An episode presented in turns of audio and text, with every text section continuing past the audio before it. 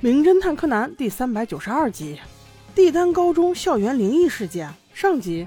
这是咱们第一次正经说关于小兰和新一学校的事儿，但我怎么感觉更像是编剧借助学校把新出医生再给拉回剧集。大家来听听，是不是那味儿？最近校园里总是传出一些诡异的事儿，要么是图书馆里的冷门书籍被撒得到处都是，要么是有同学在比较晚的时候看到了幽灵出没。那大家都知道的，小兰最怕的就是鬼魂啦。这一天，她竟然被自己的梦给吓醒了，所以她决定请求爸爸帮忙去学校查一查，这到底是怎么回事。小五郎当然是不屑一顾了，他的心思永远都没有放在女儿身上过。不过新一就不一样了。媳妇儿遇难，当然要挺身而出啦。况且这还是自己学校的事儿。据小兰所说，这件事情可是两年前就开始有的。那个时候，新一还不是小孩，他们的一个同学因为一场意外死了。但是传说他的阴魂不散，总是会在学校作祟，所以小柯南务必是要去看一下的。于是就约好今天放学去学校走一遭。这柯南刚一到学校，熟悉的同学就一个个席面而来，有揪他小脸蛋儿的，有扯他小头发的，让他的心里不禁是另外一番滋味。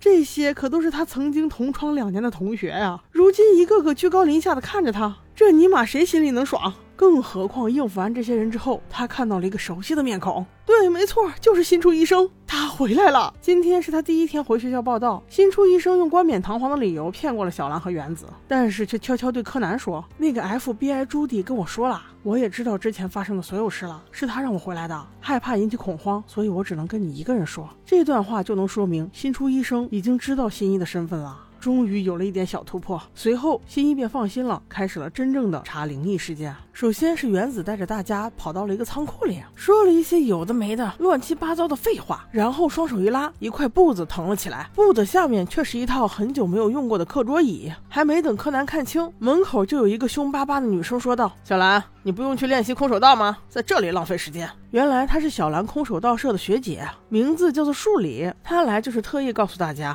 别没事找事的探什么案子了？两年前死的那个学生就是她同学，这课桌椅就是他的，人家是死于意外，别传什么流言蜚语，让这几个人赶紧先回吧。众人刚一出仓库就下雨了，他们决定去图书馆躲躲雨。这雨是越下越大。还没走到图书馆，又遇到了一个同学，算是小兰他们的学长，跟树里认识，是一位男生，名叫国凡。难道这高三学生都这么闲吗？放学都不回家？国凡说他刚才闹肚子，所以要来医务室躺一会儿。这理由我们无法反驳耶。后来从树里学姐的嘴里才知道，原来这个国凡小哥哥跟两年前死的同学是发小，俩人关系还挺好的。随后他们来到图书馆，原子突然想起来那件事儿，那就是有四本被死者借过的书，莫名其妙的散落在地上。